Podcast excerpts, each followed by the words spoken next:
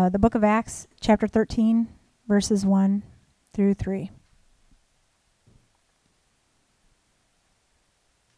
Now, in the church at Antioch, there were prophets and teachers Barnabas, Simeon called Niger, Lucius of Cyrene, Manaen, who had been brought up with Herod the Tetrarch, and Saul. While they were worshiping the Lord and fasting, the Holy Spirit said, Set apart for me Barnabas and Saul for the work to which I have called them. So after they had fasted and prayed, they placed their hands on them and sent them off. This is the word of the Lord.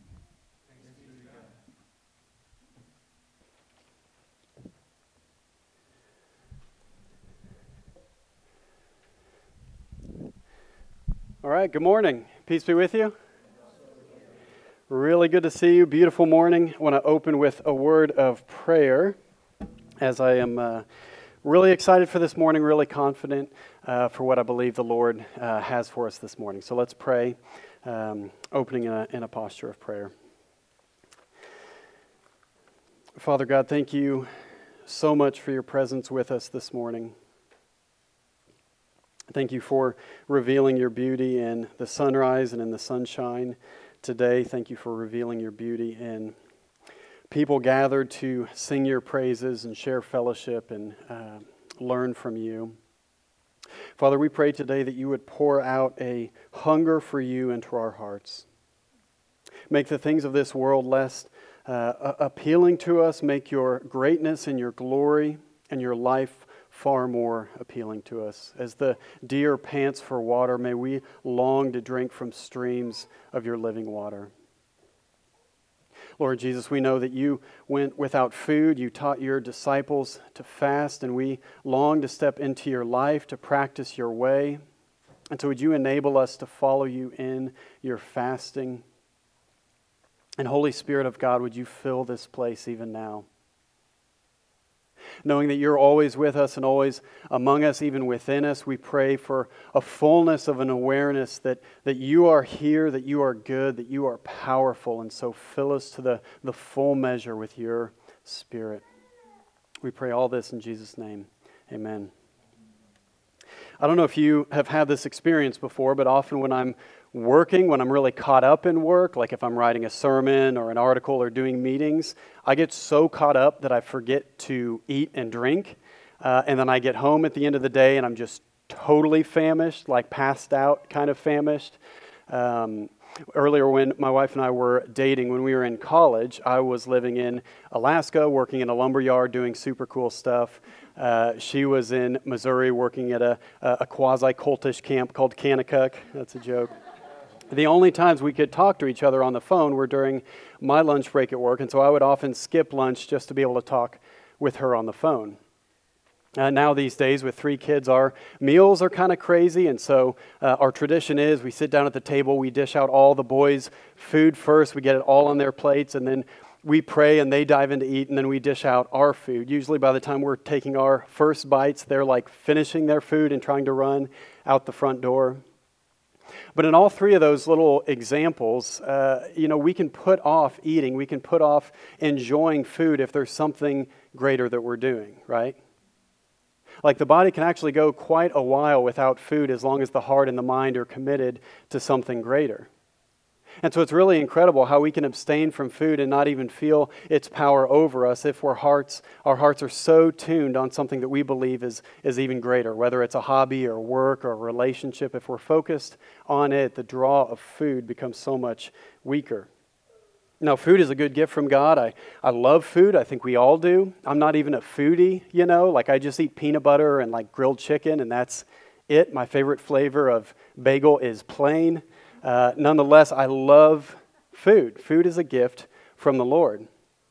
But in fasting, what we're doing is abstaining from, from food, abstaining from something so good and a gift from God for a period of time so that we can fix our appetite on something even greater, on God and His presence. And so, what we're going to do today, we're in this long series in the book of Acts, going chapter by chapter through the narrative, but every now and then we pull out a theme that exists in all the different chapters and we look at it in detail. So, today we're looking at fasting.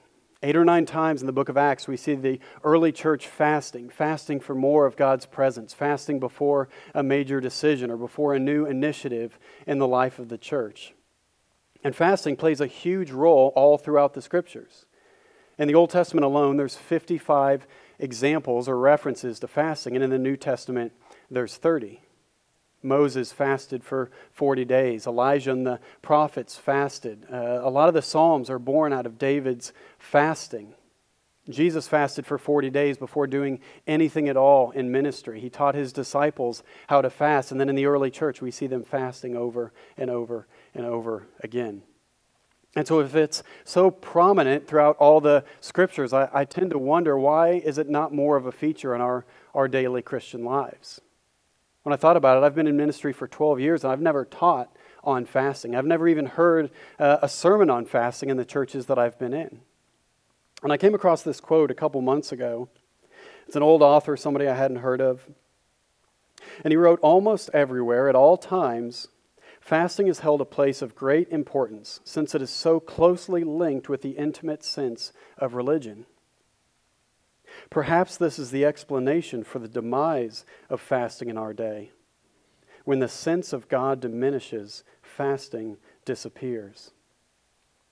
And so that hit me so hard that fasting is so closely related to the, the intimate walk with the Lord. And wherever fasting is, is disappearing, it could be that our heart for the Lord is diminished. And so I want to look at, at fasting. I want to look at just two things the why of fasting and then the how of fasting. And towards the end, I actually want to invite us to our first ever congregational fast, a time where we will fast together in the season of Lent. And I'll, outline that more at the end. But first of all, the why of fasting. Jesus' first bit of teaching on fasting comes in the Sermon on the Mount, which is this incredible bit of teaching in Matthew 5 through 7. It's, it's his teaching where he lays out how to live in the kingdom of God. And he has these three statements and three bits of teaching that he holds together. And he says, When you give to the poor, and then he teaches. And he says, When you pray, and then he teaches. And he says, When you fast, and then he explains how to do it. Jesus' whole uh, assumption is that we will be giving to the poor regularly, that we'll be praying daily, that we will be fasting on a regular basis. He assumes that we will be doing it. And so, if you want a definition, it's pretty simple. Fasting is simply the elimination of food for some period of time so that we can focus our appetite on something even greater. But before I go any further, I want to recognize that there are indeed people who probably should not be fasting, at least fasting from food. In the scriptures, fasting is almost always talking about abstaining from food. But there are many reasons why this might not be a good idea for you. So, if you have health issues, if you're diabetic, if you're pregnant, uh, and especially if you have a history with disordered eating, we just want to say fasting from food is probably not for you right now. Instead, whenever you hear me say fasting or see a scripture on fasting, the best thing to do is to think of abstaining from something that is a good gift from the Lord for a season so that you can sense God's presence in a stronger way.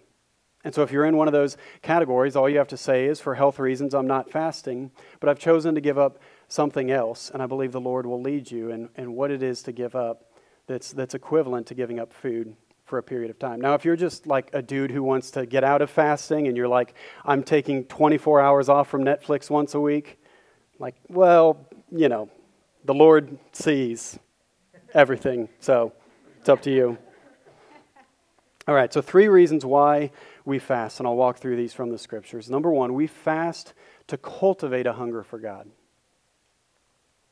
In Psalm 27, David says he has just one goal in life, and I love this passage. He says, One thing I ask from the Lord, this only do I seek, that I may dwell in the house of the Lord all the days of my life, to gaze on the beauty of the Lord and to seek him in his temple. And so David's saying there's only one thing that I need in life, and this is a king who had just about everything you could want in life. But he says there's only one thing that I seek, and it's to be in the presence of God, to see his beauty, to live close to him, not just for a moment, but all the days of my life, to be in the powerful presence of God. This is a prayer of a man who is hungry for the Lord. A man who has tasted everything the world has to offer in greater measure than any of us, probably, and yet he recognizes that none of those things are satisfying. Only the presence of God is satisfying. Fasting cultivates a hunger for God. The more deeply you pursue God, the more you long to practice the way of Jesus, the more you want to be filled with His Holy Spirit, the more this fasting is going to contribute to your hunger for God. When you fast, the, the things of this world grow less appealing. When you fast, the, the nearness to the Lord that you experience gets even stronger. As that hunger rises up within you, you realize how dependent you are on the Holy Spirit, moment in and moment out. When we fast, we become more aware of our sin, more disgusted by the remaining sin in our lives. We long to be filled with all the fullness of the Holy Spirit. We begin to see that our, our neighbors and coworkers and friends and family members who don't know the Lord, we are the ones who can bring the gospel to them. The more we fast, the more we are aligned with the needs and the condition of the poor, those who are hungry day in and day out, we identify with them in fasting. Fasting helps us long for the return of Christ, to crush our enemy and bring about the renewal of all things. John Piper has one of the best, well, one of the only books on fasting. And uh, he has this great quote. He says, If you don't feel strong desires for the manifestation of God, it is not because you've drunk deeply and are satisfied. It's because you have nibbled so long at the table of the world. Your soul is stuffed with small things, and there's no room for the great. God did not create you for this. There is an appetite for God, and it can be awakened. I invite you to turn from the doling effects of food and to say with a simple fast, This much, O God, I want you. And so, fasting is this private, this intense spiritual practice. In a sense, it's more intimate and more intense than any other of the spiritual disciplines because it is so hard to do. And I think because of that, it's so susceptible to corruption, so susceptible to us turning it into a, a, form of holiness or some demonstration that we are more godly than other people. And so, the very first time that Jesus teaches on fasting in Matthew 6, I mentioned it earlier, he says, When you fast, do not look somber as the hypocrites do, for they disfigure their faces to show that they are fasting. But when you fast, Put oil on your head and wash your face so that it will not be obvious to others that you are fasting, but only to God. And so, Jesus' first bit of teaching on fasting is to keep it from being corrupted by our desire to draw attention to ourselves. He says, even to hide the fact that we are fasting so that nobody can, can see it and, and we don't get praise from people, only we get the praise that comes from God. And so I want us to recognize, especially when we step into a congregational fast, I think it's good to let other people know in your community that you're fasting, but to not make it into a, a competition or a form of spiritual pride in any way. And yet, at the same time, when I consider Jesus' words, I recognize too that he was living in a, a very religious society, right? Israel at the time is very religious. And so, fasting and making your face look like you are depleted and you haven't eaten from food, that was a, a way for you to get, uh, you know, acclaim and status in that community. It's not really the same, uh, I don't think, in our community here. And so I want us to, to heed this warning, but I also want us to recognize that if we're not fasting because we're afraid of becoming legalistic or doing things for the wrong reason, well, it's like not worshiping or not praying or not reading our Bibles because we're afraid of it becoming legalistic. Fasting is an appropriate response to the love of God that He has shown us.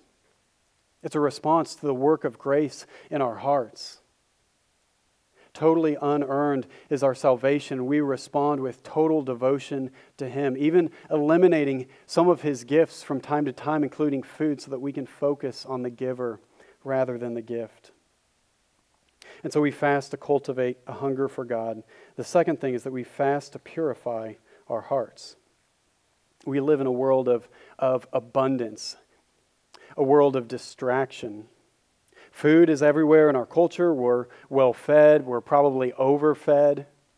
Even though there are people all over the world who are struggling to find food for the day, we probably throw away more food as a culture than some people even have access to in a normal day.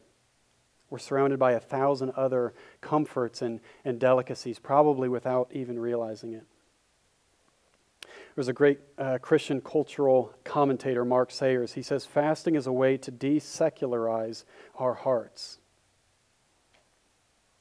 I would probably go so far as to say that the most pressing temptations for us in this room are not the things that are, that are outrightly wrong, you know, the big and obvious sins like becoming a, an addict, uh, pornography, you know, all the, the things that we know are wrong, rejecting the faith. The biggest tempt- temptations for us are going to be far more subtle. It's going to be taking good things, uh, fine things, but then, you know, blowing them way out of proportion or using them as some kind of substitute for joy and peace in the Lord. So, watching Netflix for two or three hours every single night, or endless scrolling on social media. Having caffeine and sugar throughout the day to sort of get up and get excited for work, and then two or three glasses of wine at the end of the day to come back down so that we can sleep. Putting hundreds of dollars each month on a credit card just out of boredom or to keep up with other people. These are the, the easy, kind of quiet temptations that, that berate our lives in this country. Now, legalism is saying no alcohol ever, no Netflix ever. And so that's not the goal of today, and that's not the goal of fasting. But I think just as dangerous is to say as much as you want, all the time, as much as you can handle, always be filled. Never restrict yourself from having anything at all, but always be consuming to the fullness that you can handle. I think more than any other culture in the world, more than any other time in church history, we need to be fasting purify our hearts, to desecularize our souls. Fasting has a way of, of identifying and drawing to the surface things that are hidden deep in our hearts. I mean, we all get hangry, right? You know, when you're hungry and then you just get grumpier and grumpier and grumpier until you eat. I fasted earlier this week, and uh, right as I was breaking the fast, I uh, honestly, I just got really upset, slammed a door. I had like the biggest explosion with my kids that I've had in like months, and I felt horrible. Uh, the very first thing I wanted to do was to say to myself, well, it's because you haven't eaten in 24 hours.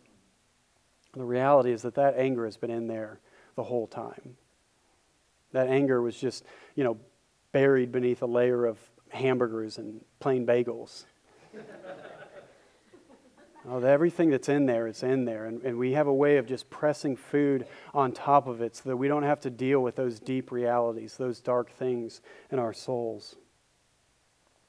Richard Foster, in the celebration of discipline, he says, More than any other discipline, fasting reveals the things that control us. This is a wonderful benefit to the true disciple who longs to be transformed into the image of Jesus Christ. We cover up what is inside of us with food and with other things. And so, finding these hidden sins, the, the low level things that distract us from the Lord, the temptations that we continue to succumb to, we find these things when we're fasting, and we also find freedom from them. You can't get freedom from something you don't know is in there, but when you see it and it's exposed, and you can turn from it and turn to the living God, it's purifying. In Psalm 35, David said, I humbled my soul with fasting. And so, fasting has a way of humbling our souls, desecularizing our hearts. It purifies us from the inside out. That's the second thing. And the third thing, we could look at a ton more, but the third reason why we fast is to seek God's help. This is what brings us to the book of Acts, where the, the disciples, the apostles, are all gathered together in prayer and they're seeking the power and the wisdom of the Lord. In Acts 13, it says that the church in Antioch, there were prophets and teachers. While they were worshiping the Lord and fasting, the Holy Spirit said, Set apart for me Barnabas and Saul for the work to which I have called them. So after they had fasted and prayed, they placed their hands on them and sent them off. Many other times we see something similar in Acts. In Acts 9, we see that when Jesus appeared to Saul on the road, Saul was transformed completely. He spent the next three days fasting before he would see anybody else.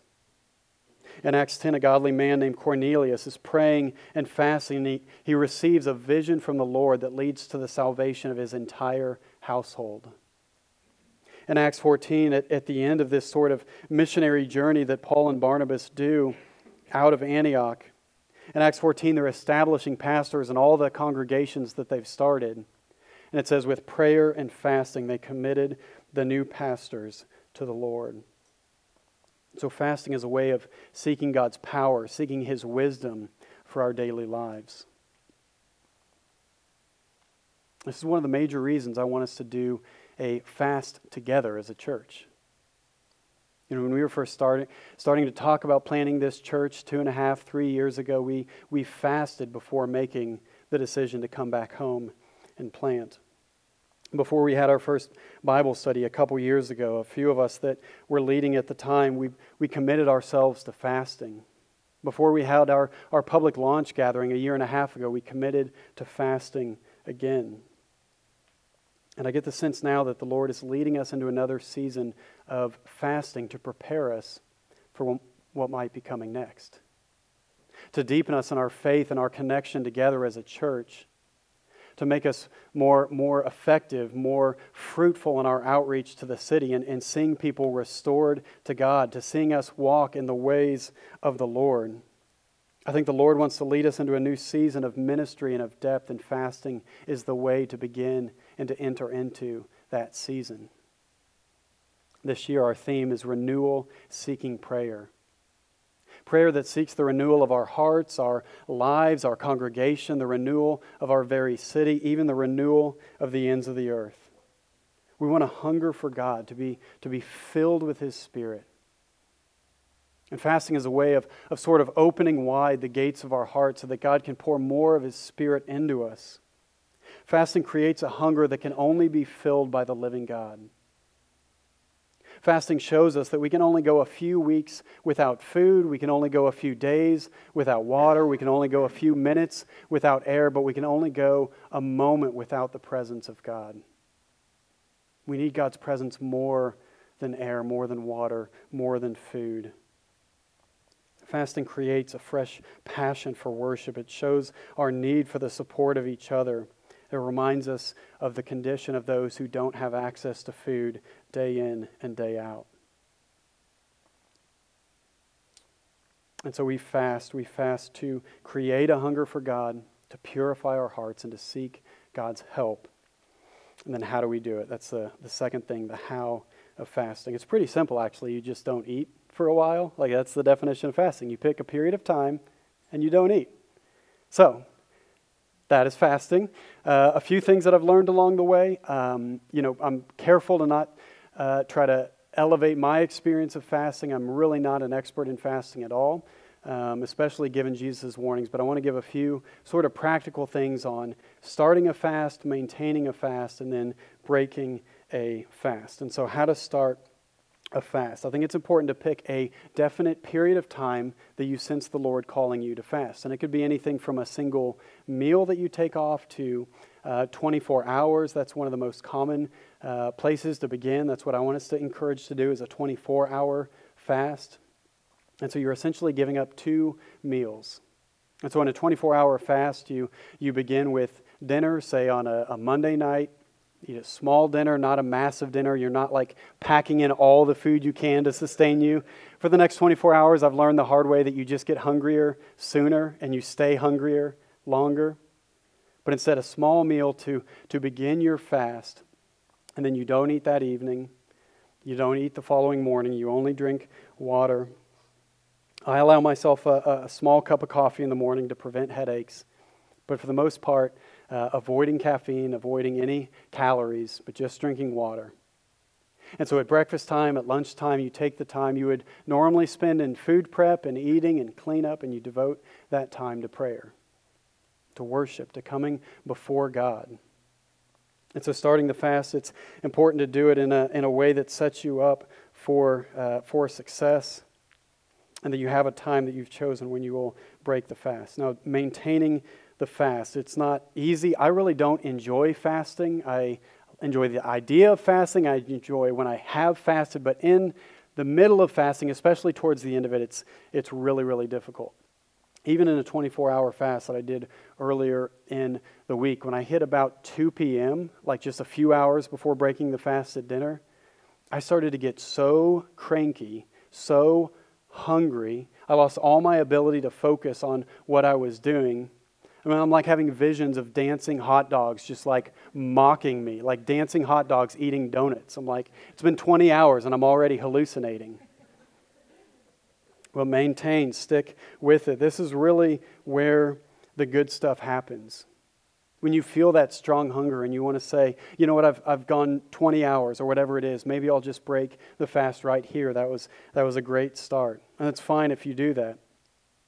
Or maybe you want to say, you know, I'm just going to press through. I'm going to focus on my work. I'm going to do something to take my mind off the hunger.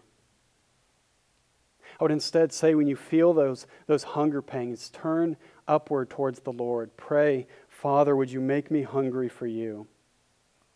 Every time you feel irritated or depressed or anything negative, pray, Lord, thank you for showing me that this was already in my heart. Would you purify me? Would you allow me to, to turn from this and to be satisfied only in your presence? And then breaking the fast when it's time to eat again. Again, you want to be smart. If it's a one meal fast, then you can just eat as you normally would the following meal. If it's a 24 hour fast, you want your first meal back to be probably fruits and vegetables to kind of re engage your, your stomach, your colon. I've learned the hard way that if you try to just eat everything you want to eat right at the end of a fast, that's a really bad idea as well. And then if you're fasting for three days or certainly more than that, your first meal back is probably just going to be some juice. So you get your, your insides working again. It's actually really good for your gut to have a time of resting. But if you haven't eaten in days and you offer it a, a you know, full hamburger and fries, that is the worst feeling, the worst thing you can do. So come back in gently and softly. Now, for our congregational fast. What I'm suggesting, what we as uh, the leaders have been talking about for several months, this is not a commandment. You don't have to do this, it doesn't make you a second rate member or attender here. But what we're suggesting is three things. Between now and Easter, which is five weeks away exactly, April 12th, I want to commend three things. First, a 24 hour fast each week. So, five times the next five weeks, taking 24 hours off from food or from something else that the Lord puts on your heart. A 24 hour fast is enough to be hard, but it also doesn't disrupt your lifestyle too much. So, 24 hour fast, second, daily prayer for renewal. At least once a day, taking some time to, to pray. Maybe you write your prayers out. Maybe you say your prayers out loud or get together with somebody else and pray. But each day for the next five weeks, consider praying at least once for renewal, for the renewal of your heart, the renewal of your relationships, for Trinity, for the community, whatever God sets on your heart. And then, third, we want to suggest that you abstain from something. Could be a couple things, could be a single thing, but consider what God might have you take off, take out of your life for the next five weeks. I've done some social media fasts, which uh, well, I actually enjoy those because I don't enjoy social media. Um, you can fast from your smartphone, take all the apps off so it can only call and send text messages like the good old days. You can fast from TV, you can fast from caffeine, fast from sugar, alcohol, whatever the Lord sets on your heart. Abstain from something. Consider abstaining for 35 days. One of the things we've done in the past is going a month uh, as much as we can without spending money, so nothing above basic groceries and daily necessities in the same way that has a way of sort of purging the, the consumerism from our lives to go a whole month without you know any unnecessary expenses. It, it resets the way we think about money. Maybe even if you've never tithed before this is a month where you commit to tithing. Even if it's not sustainable or it seems like it, it can't work what could you give up for a month to tithe whether it's here or somewhere else to get you on the path to doing that more regularly Lent is a season of devotion. Even if you can't sustain it long term, it's a way to, to dive in more deeply than any other time of year in prayer and fasting and worship. So, 24 hour fast once a week, daily prayer for renewal, and abstaining from something the Lord puts on your heart. Does that sound pretty reasonable? I think that's something we can do together. If you don't feel led to it, of course, that's all right. But I want to close with a great story from, uh, from the Gospels from Luke, where Jesus is with his disciples, and they've gone and they've done ministry for day after day, and they haven't eaten. And so picture yourself out in the Middle Eastern sun doing ministry, traveling from town to town without food, very little water. They reach Samaria, and Jesus sends the disciples to get some food in town. And then he waits at Jacob's well, if you know this story. He has this profound conversation with the Samaritan woman, totally changes her life. When the disciples come back, they've got the food and they're like, Jesus, you know, who's ready to eat? We found a taco truck or whatever. And Jesus' response, I love it. He says, I have food you know nothing about. I have food you know nothing about. And I love that, and I want that for myself, and I want that for all of us so deeply that we can have food or we can not have food. We can be full or we can be hungry. We can have an abundance or we can have a lack. We can have success or we can have failure. We can have high days and we can have low ones. And we receive it as all from the Lord, all for our maturity in Christ. I have food the outside world knows nothing about. We're always satisfied regardless of whether we have a lot or a little. Fasting, as, as I said at the beginning, it only works if your heart and your mind is focused on something greater. And even if you don't feel it in the moment when you start your fast, if you don't, you know, if your desire for food is far stronger than your desire for God, which I think it is often in my life and throughout the day, especially when I'm hungry, it's okay to start anyways. And to say, Lord, would you make me hungrier for your presence than I am for food?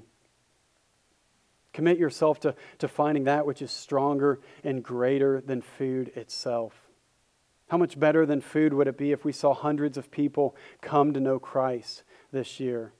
in the churches around town? How much greater than food would it be if we saw churches all over the city joining hands in prayer, crying out to God together from different denominations and traditions, even sharing resources to send people to the nations that don't have the same access to things that we have? How much greater than food would it be if we saw an outpouring of God's Spirit in our very midst? We do this together to hunger after the true and living God, to purify our souls, and to seek God's power for our lives. And so, to finish with that quote from earlier if you don't feel strong desires for God, it's because your soul is stuffed with small things and there's no room for the great. God did not create you for this. There is an appetite for God, and it can be awakened. Let's pray.